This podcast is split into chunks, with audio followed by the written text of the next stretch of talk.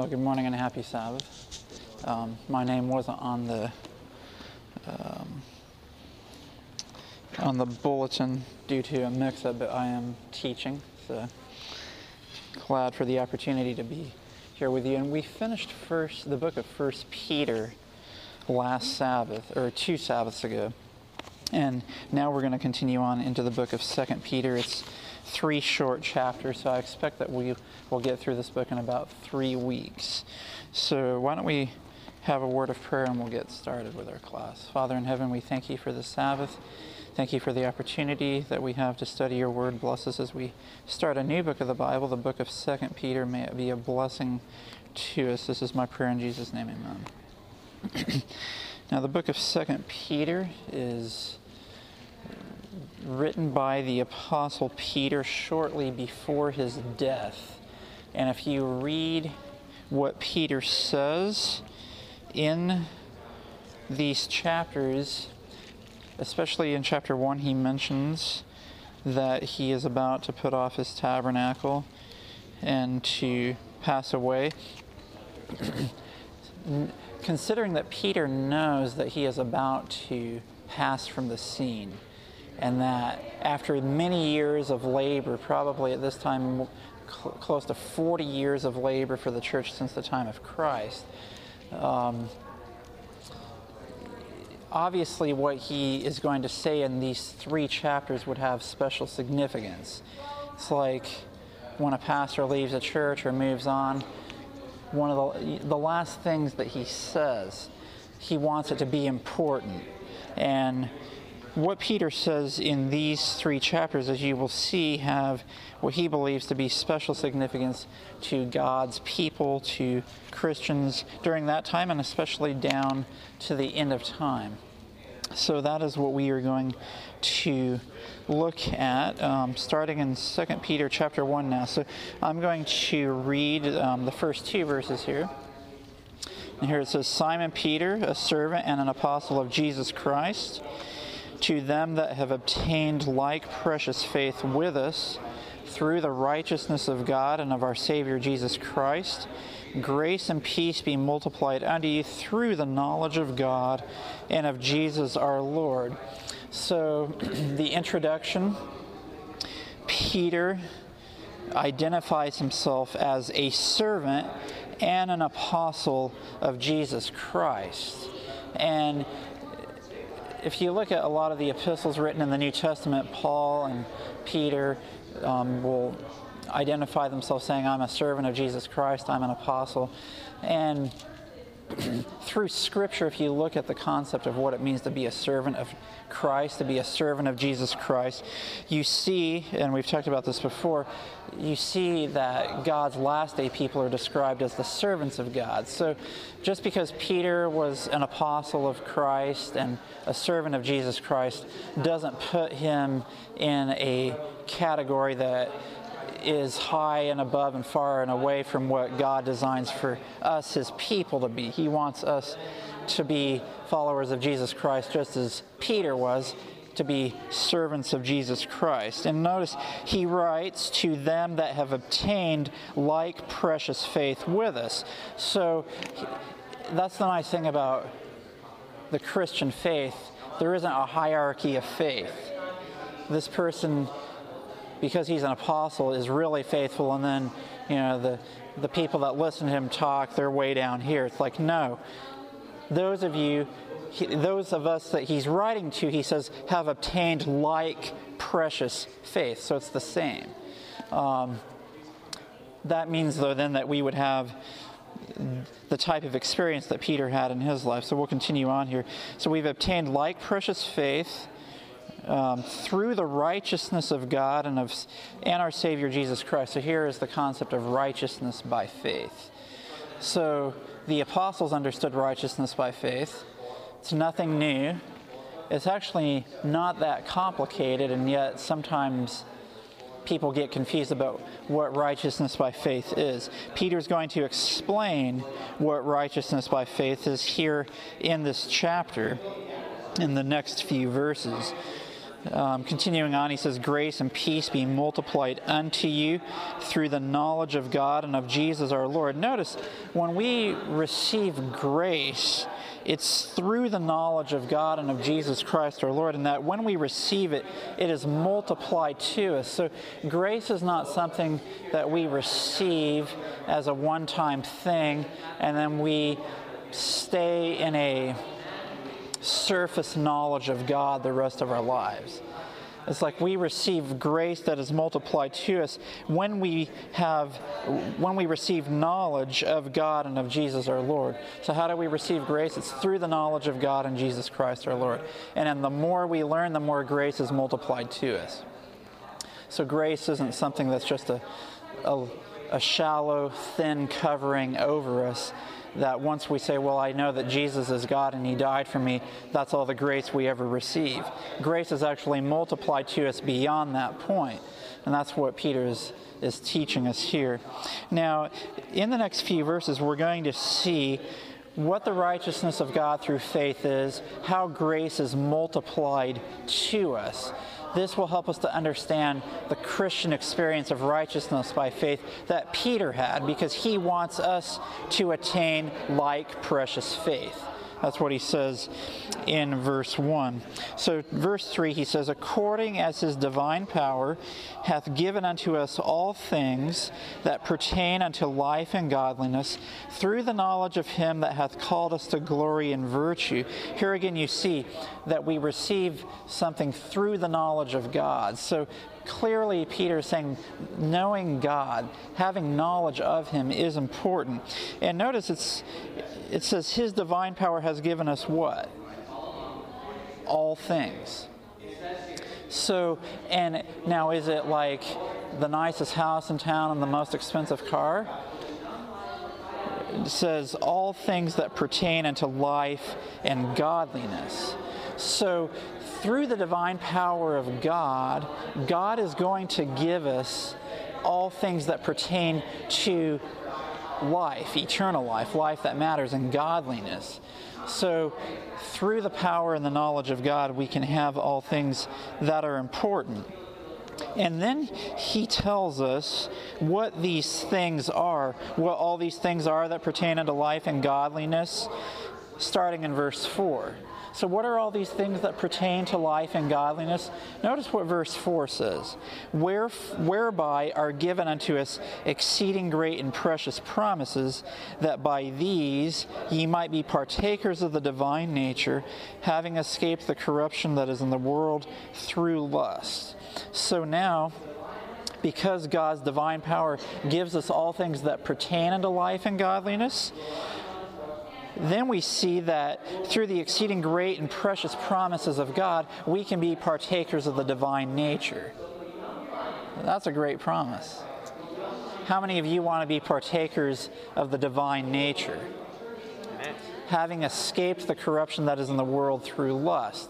Now, 1 John gives us an idea of what the corruption that is in the world through lust is. 1 John 2:15 and 16, the lust of the flesh, the lust of the eyes, and the pride of life. So if you want to know what the lust of the flesh is, those three broad categories really encapsulate anything you can that pertains to lust. You can, anything that's sinful or of pride is in one of those categories, lust of the flesh, lust of the eyes, or the pride of life. And all you have to do is follow the news, and you will see famous athletes and other people who have problems with the lust of the flesh, the lust of the eyes, and the pride of life. That's not the life we are called to live. So, when we are partakers of the divine nature, we escape the corruption that is in the world through lust. So what are these things that pertain to life and godliness? Well, we see that they are great promises that help us to be partakers of the divine nature. What does it mean to be a partaker of the divine nature, having escaped the corruption that is in the world through lust? Are there characteristics that help us to understand what it means to be partakers of the divine nature, to escape the corruption of the world through lust? Well, verses 5 through 7 give us those characteristics. And this is known as Peter's ladder. Have you ever heard of the term Peter's ladder before? So verses 5 through 7 of 2 Peter chapter 1 describe Peter's ladder. So verse 5, it says, "Beside this, giving all diligence, add to your faith virtue, and to virtue knowledge, and to knowledge temperance, and to temperance patience, and to patience godliness, and to godliness brotherly kindness, and to brotherly kindness charity or love." Okay, now notice where Peter starts. What is the first attribute that is mentioned in verse 5 that we should add to? It's faith. So the foundation of Christianity is faith. And notice in verse 1, Peter says that he's writing to those who have obtained like precious faith with us. Now, what Peter is saying is, if you've obtained like precious faith with us, or with what experience that Peter has had, or what the apostles have had, the early believers, when you have like precious faith, you are going to add to that, because faith is important, but faith produces fruit. And these next attributes in verses 5 through 7 tell us what is added to faith. So, for example, the next thing that is added to faith is virtue. So, living a virtuous life, a life that is consistent with right doing, with being faithful, with being a virtuous man. Saying that you have faith, righteousness by faith, and yet living a life that's lacking in virtue doesn't go together. When you have faith, you add virtue to that. And Ellen White actually has an entire chapter in Acts of the Apostles, starting on page 529, that talks about this whole book. And she says, in this chapter, she says, "God has called his people to glory and virtue, and these will be manifest in the lives of all who are truly connected with him. Having become partakers of the heavenly gift, they are to go on unto perfection, being kept by the power of God through faith.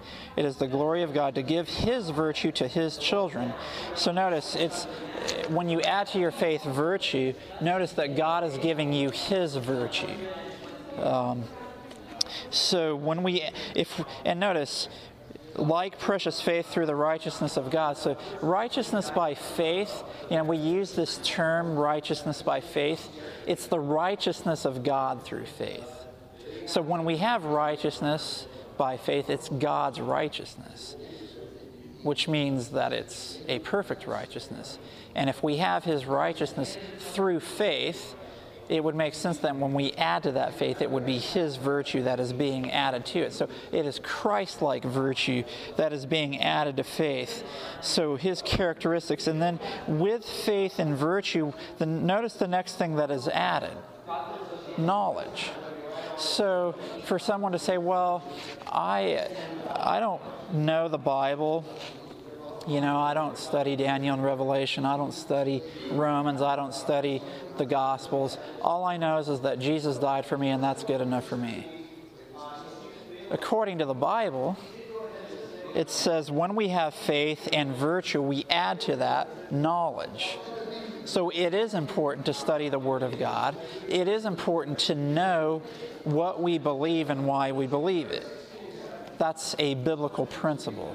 Certainly we start with faith that God sent Jesus to die for us, and we receive that through faith, but we add to it virtue and then knowledge.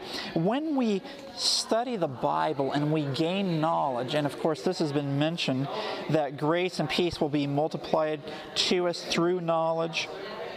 When we gain knowledge in this experience of climbing up Peter's ladder, faith, then virtue, then knowledge, the next thing that comes we see is temperance. And this could be summarized as being the health message, or all of the things that are related to temperance, like not staying up late and eating balanced meals at regular times, not defiling our temple with harmful substances like nicotine and alcohol, drugs. Those are pretty obvious things. But when you study the Bible, it's like, oh, my body is the temple of God. I don't put things into my body that God has made, because God considers my body to be His temple and to keep it pure and holy. So as we gain knowledge, we gain temperance. And notice, when we have temperance, the next thing that is added is patience. And the correlation would be, if you don't have faith, virtue, knowledge, and temperance, you're not going to have patience when the trials of life come. If you are used to eating whenever you feel like it, boy, I'm hungry, I know mealtime's not for 3 more hours, but I'm going to eat half my meal now. How are you going to have patience when a trial comes and you're used to just going, I'm going to eat right now. I'm going to get it right now. I want it, and I want it now. That's not temperance. Temperance is waiting, having regularity, following the laws of health and nature, so to speak. But if you're used to just being impulsive, you're not going to have patience. And of course, patience is an important attribute, because God's last day people are described as having the patience of the saints. They keep the commandments of God and the faith of Jesus. So in this experience of climbing the ladder, patience is important. And in order to have patience, we need to have faith, virtue, knowledge, and temperance. And adding to patience comes godliness. All of these things together, faith, virtue, knowledge, temperance, patience, together as a package would fit the picture of godliness, being like Christ. And when we are like Christ, when we have godliness, we add to that brotherly kindness.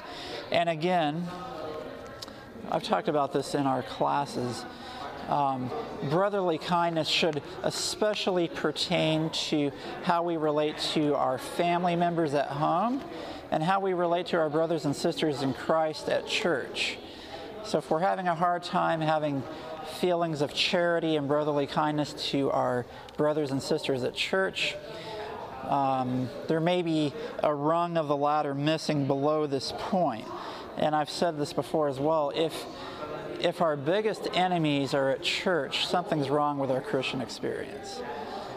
We shouldn't have any enemies at church.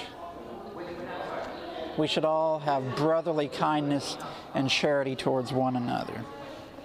So godliness, brotherly kindness, and to brotherly kindness you have charity, which is love.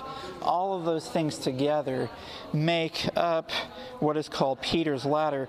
And these attributes of faith, virtue, knowledge, temperance, patience, godliness, brotherly kindness, and love, these attributes here in 2 Peter 1, these attributes are the attributes that are seen in people who have the experience of righteousness by faith. Faith, virtue, knowledge, temperance, patience, godliness, brotherly kindness, and love. All of those go together in the experience of righteousness by faith. And Peter could write about this because he had this experience at this point in his life. And he's writing to those who have obtained like precious faith. And he's calling upon all of us to have this experience of being partakers of the divine nature. So when you have righteousness by faith, you are partakers of the divine nature. You've escaped the corruption that is in the world through lust, and you have these attributes. And again, I'm going to read a comment or two from Ellen White about this experience of climbing the ladder. So Ellen White says, this is from Acts of the Apostles, starting at page 529, she says, speaking of this ladder, she says, these words are full of instruction and strike the keynote of victory. The apostle presents before the believers the ladder of Christian progress, every step of which represents advancement in the knowledge of God, and in the climbing of which there is to be no standstill. Then she mentions all those attributes, starting with faith, ending with charity. And she says, these are the rounds of the ladder, we are saved by climbing round after round, mounting step after step to the height of Christ's ideal for us. Thus he has made unto us wisdom and righteousness and sanctification and redemption. And then she goes on to say in the same chapter, none need fail of attaining in his sphere the perfection of Christian character. By the sacrifice of Christ, provision has been made for the believer to receive all things that pertain to life and godliness. God calls upon us to reach the standard of perfection and places before us the example of Christ's character. In his humanity, perfected by a life of constant resistance of evil, the Savior showed that through cooperation with divinity, human beings may in this life obtain to perfection of character. This is God's assurance to us that we too may obtain complete victory. So, and again, that chapter is describing the, Ellen White is basically picking highlights from the book of 2 Peter. And so what we see here is that these attributes in this ladder of Peter, verses 5 through 7, are the attributes that all Christians are going to climb each rung of the ladder as they reach the pattern that God has set forth for each one of us. And notice what verse 8 says in 2 Peter 1. It says, for if these things be in you, what things? Faith, virtue, knowledge, temperance, patience, godliness, brotherly kindness, and charity. If these things be in you and abound, they make you that ye shall neither be barren nor unfruitful in the knowledge of our Lord Jesus Christ. So when we have these attributes, we will not be barren or unfruitful. We will have fruit to give to God. And again, this is Peter's last exhortation to the Christian church shortly before his death. So he is sharing things that he thinks are of utmost importance to the Christian faith. And in verse 9 he says, but he that lacketh these things is blind and cannot see afar off, and hath forgotten that he was purged from his old sins. Now this is interesting. Peter says, if you lack these things, faith, virtue, knowledge, temperance, patience, godliness, brotherly kindness, and charity, he says that you are blind and you've forgotten that you were purged from your old sins, or you've forgotten that you received forgiveness, that you were cleansed from all unrighteousness. Can you think of another place in Scripture where God's people or professed people are described as being blind? Absolutely, Laodicea. Laodicea is wretched, miserable, poor, blind, and naked. So what is one of Laodicea's problems? Laodicea doesn't think it's necessary to add to faith virtue, knowledge, temperance, patience, godliness, brotherly kindness, and charity. It's like, well, I have righteousness by faith. If I have righteousness by faith, I'm covered with the righteousness of Christ. Why would I need to add anything to that? I don't need to be a virtuous person, or to have patience, or to eat temperately, or to have brotherly love to my brothers and sisters. Sure, that's a nice thing to do, but it doesn't have anything to do with my salvation. I'm already covered with the righteousness of Christ. And yet Peter is saying, if you lack these things, you're blind. Laodicea is described as being blind and naked, and if they're naked, they're clearly not covered with the righteousness of Christ. So 2 Peter makes it pretty clear that these elements on Peter's ladder, faith, virtue, knowledge, temperance, patience, godliness, brotherly kindness, and charity or love, are crucial in the experience of being clothed with the righteousness of Christ and having spiritual eyesight to discern what is true and what is false. He that lacketh these things, in verse 9, is blind and cannot see afar off, and hath forgotten that he was purged from his old sins. Now, isn't that interesting? It's like, if you lack these things, you've forgotten that you were purged or cleansed from your old life of sin. And it's like, oh, well, I have the righteousness of Christ, so I guess it's okay if I'm still sinning. You've forgotten that you had actually been cleansed from sin and that God had given you the victory. And now you're blind to your true condition, and that is exactly what is wrong with Laodicea. And you know, all you have to do is go around to various places in the Adventist church, and you will hear these very things said, basically justifying and excusing a life of sin. And what those people are unknowingly are doing, they are showing that they are blind to their true condition. So let's stick with what the Bible says and be faithful to what Scripture says about the experience that God wants us to have.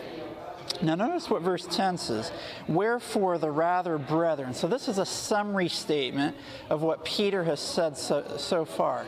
He says, "Wherefore the rather, brethren, give diligence to make your calling and election sure, for if ye do these things, ye shall never fall."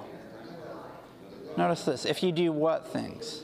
If you add to your faith virtue, and to virtue knowledge, and to knowledge temperance, and to temperance patience, and to patience godliness, and to godliness brotherly kindness, and to brotherly kindness charity. If you do these things, if you give diligence to do these things, notice what it says, you shall never fall. Reminds me of Jude 24, which says, "Now unto him who is able to keep you from falling, and to present you faultless before the presence of his throne with exceeding joy." Now notice, it is God who works in us that helps us to do these things. But we have to give diligence to the doing of this. Our part is daily surrendered to the Lord, because humanly speaking, there's times when we don't feel like being temperate.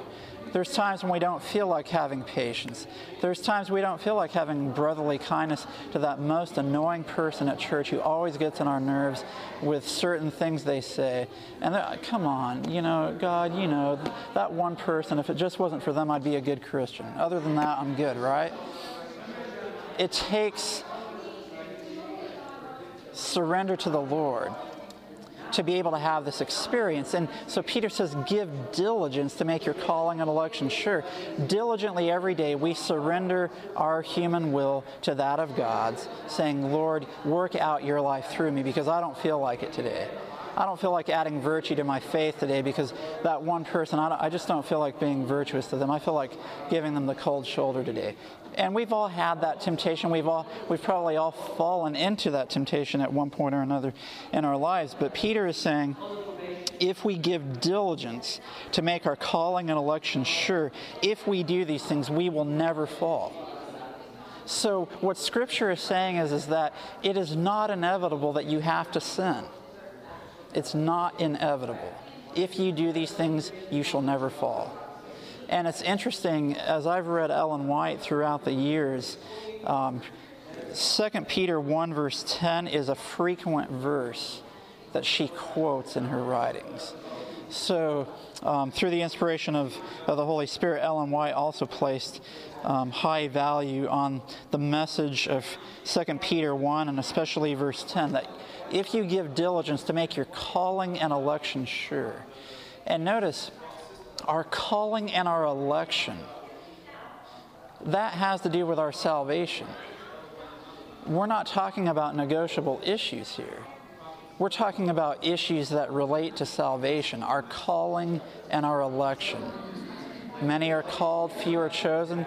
What is our calling? It's to have like precious faith, the righteousness of God through faith, to add to our faith virtue, to virtue knowledge, to knowledge temperance, patience, godliness, brotherly kindness. And if we give diligence to these things, we will make our calling election sure, and we will never fall. And it is God who is able to keep us from falling. I'm thankful for that promise.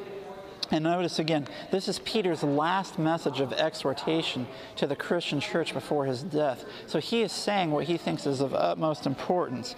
Continuing on here in chapter 1 of 2 Peter, he says, "For so an entrance shall be ministered unto you abundantly into the everlasting kingdom of our Lord and Savior Jesus Christ."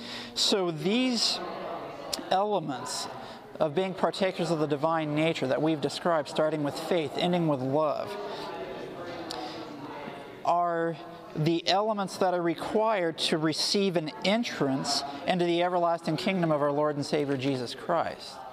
So this is a salvational issue. And he continues in verse 12, "Wherefore I will not be negligent to put you always in remembrance of these things, though you know them, and be established in the present truth." So Peter's saying, look, even if you know this, I am not going to be negligent to remind you of what pertains to your salvation, because it's so easy. You know, in the book of Hebrews, Paul says, how shall we escape if we neglect so great a salvation? How often do we think about the themes of salvation? Is it just on Sabbath morning when we come to Sabbath school and church? Is that when we think about salvation and how wonderful it is?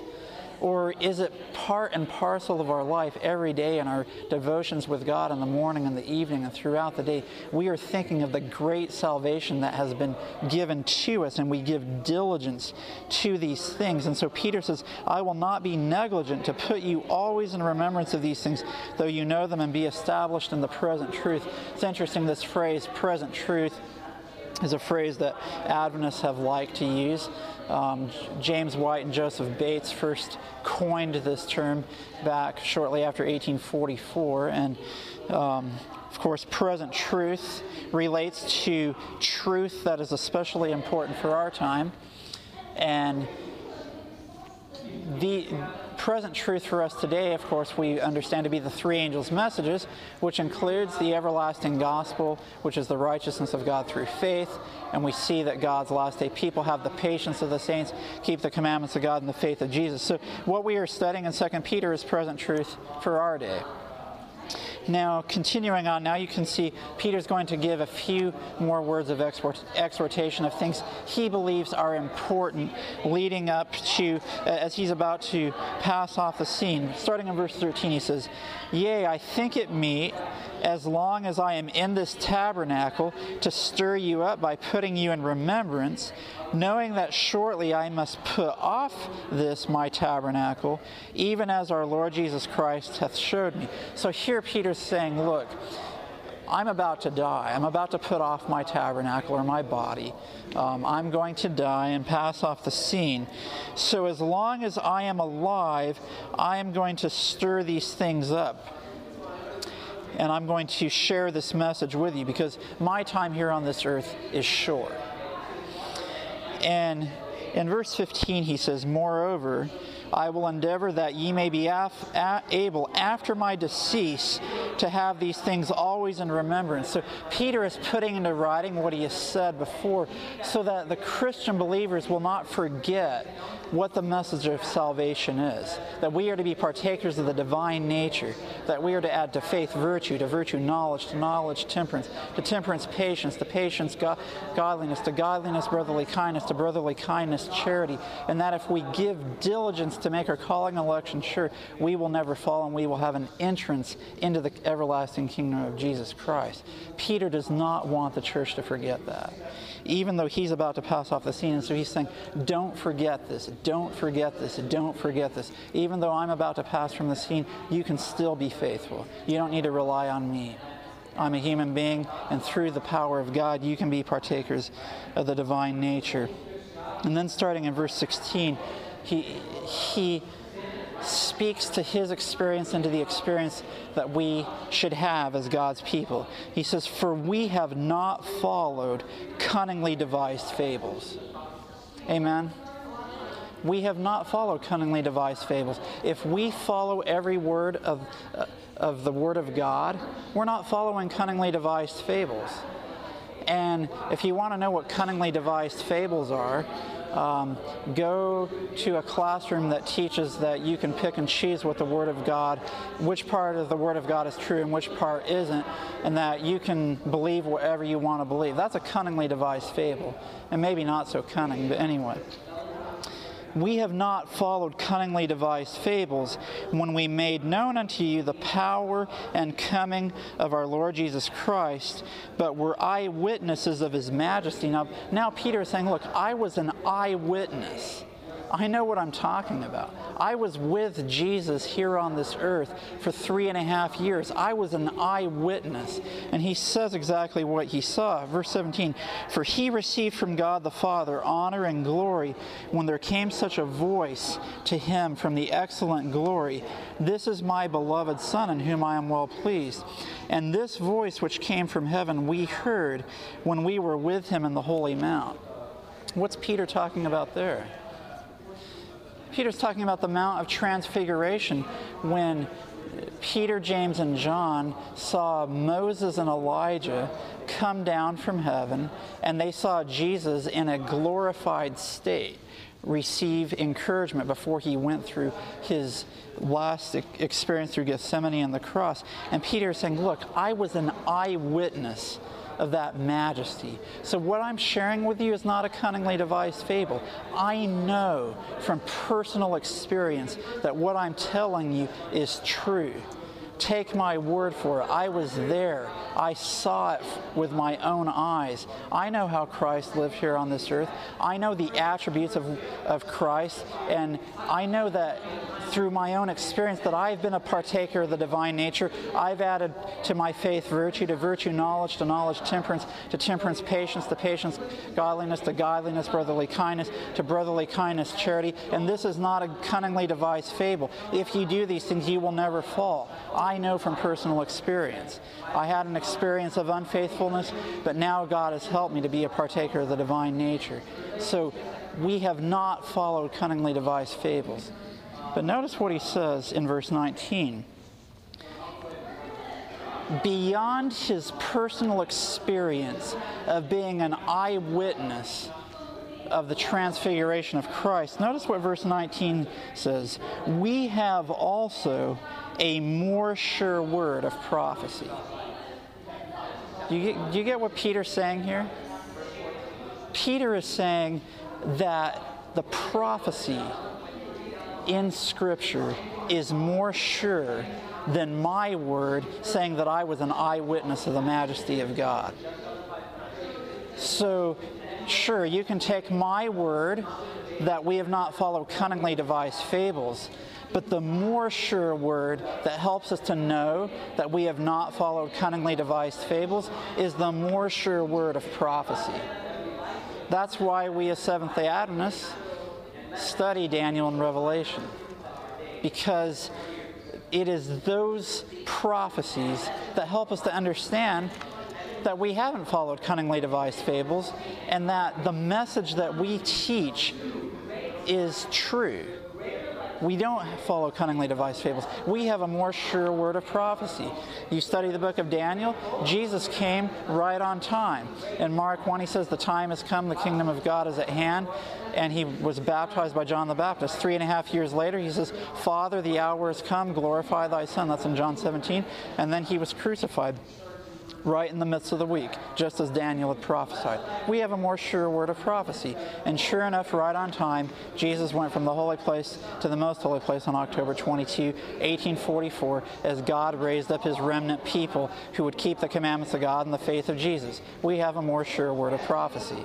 People can try to throw stones and cast doubt on the prophetic messages. It's no wonder that they do, because Satan knows that the more sure word of prophecy will ground people in the faith of God in these last days. So we have a more sure word of prophecy, whereunto you do well that you take heed, as unto a light that shineth in a dark place, until the day dawn and the day star arise in your hearts. So the prophetic word is like a light that shines in a dark place. And this may not be the perfect application of Revelation 18, but we do know that there's coming a time when an angel will come down from heaven having great power, and the earth will be lightened with its glory. That's going to be the final prophetic message to this world before Jesus comes, and it's going to be a light that shines in a dark place in a way that's never been seen before. So, verse 20 says, knowing this first, that no prophecy of the Scripture is of any private interpretation. For the prophecy came not in old time by the will of man, but holy men of God spake as they were moved by the Holy Ghost. Now, I have a few minutes, so I have to say something about prophecy being of no prophecy being of any private interpretation. There's a lot of Seventh-day Adventists that like to give private interpretation to Scripture, and it's their own new interpretation that's never been heard before, and it doesn't square with anything else that's ever been understood about Scripture. So, for example, Revelation 10, verse 6 makes it clear that there will be time no longer. It's clear after 1844, no more prophetic time. What do Adventists like to say? Oh, the 1260, the 1290, and the 1335 from the book of Daniel can be reapplied at the end of the world as literal days, even though they've already had a day for a year fulfillment. That's a private interpretation. There are people out there that are saying that the judgment of the living began on 9/11. That's a private interpretation. We're told that no one knows when the judgment of the living will begin. There's people out there that are even saying things that the daily in the book of Daniel is a salvational issue. Ellen White says it's not a testing point. Things like that. Some of you may. How many of you got in the mail that pamphlet about the National Sunday Law Revisited? Did any of you get that in the mail? So there's this Adventist, that's so-called Adventist named Lawrence Wilson, who's sending out this pamphlet basically saying that Ellen White doesn't know what she's talking about and that prophecy can be reapplied in the future. And many Adventists are getting this pamphlet, and it's stirring up interest in the Sunday Law issue, but it's filled with errors. Once again, private interpretation of prophecy. We have a more sure word of prophecy so that we don't need to be deceived when people come along having some great new idea that goes against what Scripture has always taught.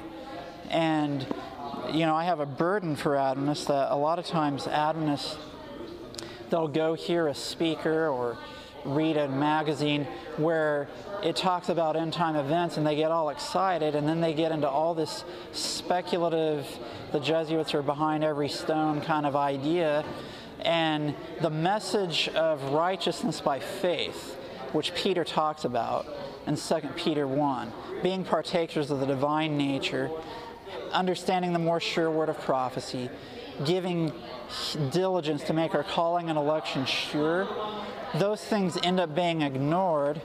And when it comes to the matters of the heart, of having surrender, of being surrendered to the Lord so that we can add to our faith virtue, so we can be virtuous people, so that we can add knowledge to their faith and virtue, so that we can understand Scripture, so that we can have temperance, so that we can live what we preach, so that we can practice what we preach, so that we can have patience and be like Christ, to have brotherly kindness, charity, and love, all of these things. Those things are oftentimes ignored, and the speculative, exciting, hey, the judgment began, or the judgment of the living began on September 11, those kind of messages stir up all this excitement, and in the meantime, the preparation of the heart is ignored, and Jesus still waits for his people. Because we know, Scripture makes it clear in 2 Peter 3 that we can actually hasten the coming of the Lord. That's one of the last things Peter tells us in chapter 3 is we can hasten the coming of Christ. And Christ's Object Lessons says in page 69 that when the character of Christ shall be perfectly reproduced in his people, then he will come to claim them as his own. So those are the elements that we need to be focusing in upon. And there are speculative ideas out there, but remember, many of these things, if not most or all of them, are private interpretations. Prophecy that we understand is of no private interpretation. Dan, you had your hand up. I disagree with the idea of private interpretations being a problem, but I don't think that the private interpretation here is the same, because what it's saying in the next verse is that private interpretation is interpreting prophecy without the Holy Spirit. Absolutely. Sure. So what happens is private interpretation. By the Holy Spirit, to read the Bible and to read prophecy by yourself without the movement of the Holy Spirit. Sure, and that's the obvious implication, is that prophecy that is true is from the inspiration of the Holy Spirit. Private interpretation is a human explanation that doesn't fit with what Scripture teaches. And so we want to make sure that we are following the moving of the Holy Ghost in understanding what the Word of God teaches. And when we get to chapter 2 next week, chapter 2 talks about a lot of heresy and error that has come into the Christian church by that time, and we will get into that next week. But may we be faithful and make our calling and election sure. Thank you, everyone.